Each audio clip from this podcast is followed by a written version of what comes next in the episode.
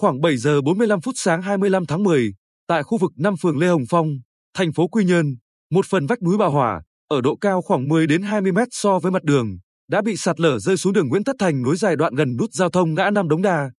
Theo một số người có mặt ở gần nơi xảy ra sự việc, thì sạt lở xảy ra rất nhanh, họ chỉ mới nghe âm thanh lớn nhìn ra đã thấy đá rơi xuống mặt đường, khiến ba người đang đi hai xe máy trên đường không tránh kịp và bị thương, trong đó có một người bị thương nặng hơn, được đưa đi cấp cứu. Ông Ngô Hoàng Nam, Chủ tịch Ủy ban nhân dân thành phố Quy Nhơn, cho biết, trước mắt Ủy ban nhân dân thành phố Quy Nhơn phối hợp với các đơn vị chức năng của công an tỉnh rào chắn lại đoạn đường, phân luồng giao thông, sớm thu dọn đá rơi để trả lại mặt bằng đường.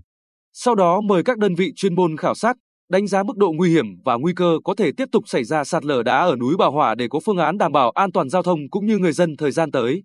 Theo ông Hồ Đắc Trương, Phó Giám đốc Sở Nông nghiệp và Phát triển Nông thôn, Ủy viên Thường trực Ban Chỉ huy Phòng chống thiên tai tìm kiếm cứu nạn và phòng thủ dân sự tỉnh, việc sạt lở có thể xảy ra bất cứ lúc nào, thường lượng mưa từ 50 mm trở lên đã được cảnh báo.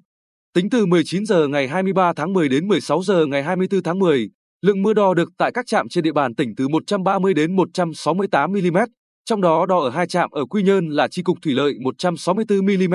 Hồ Long Mỹ 143 mm.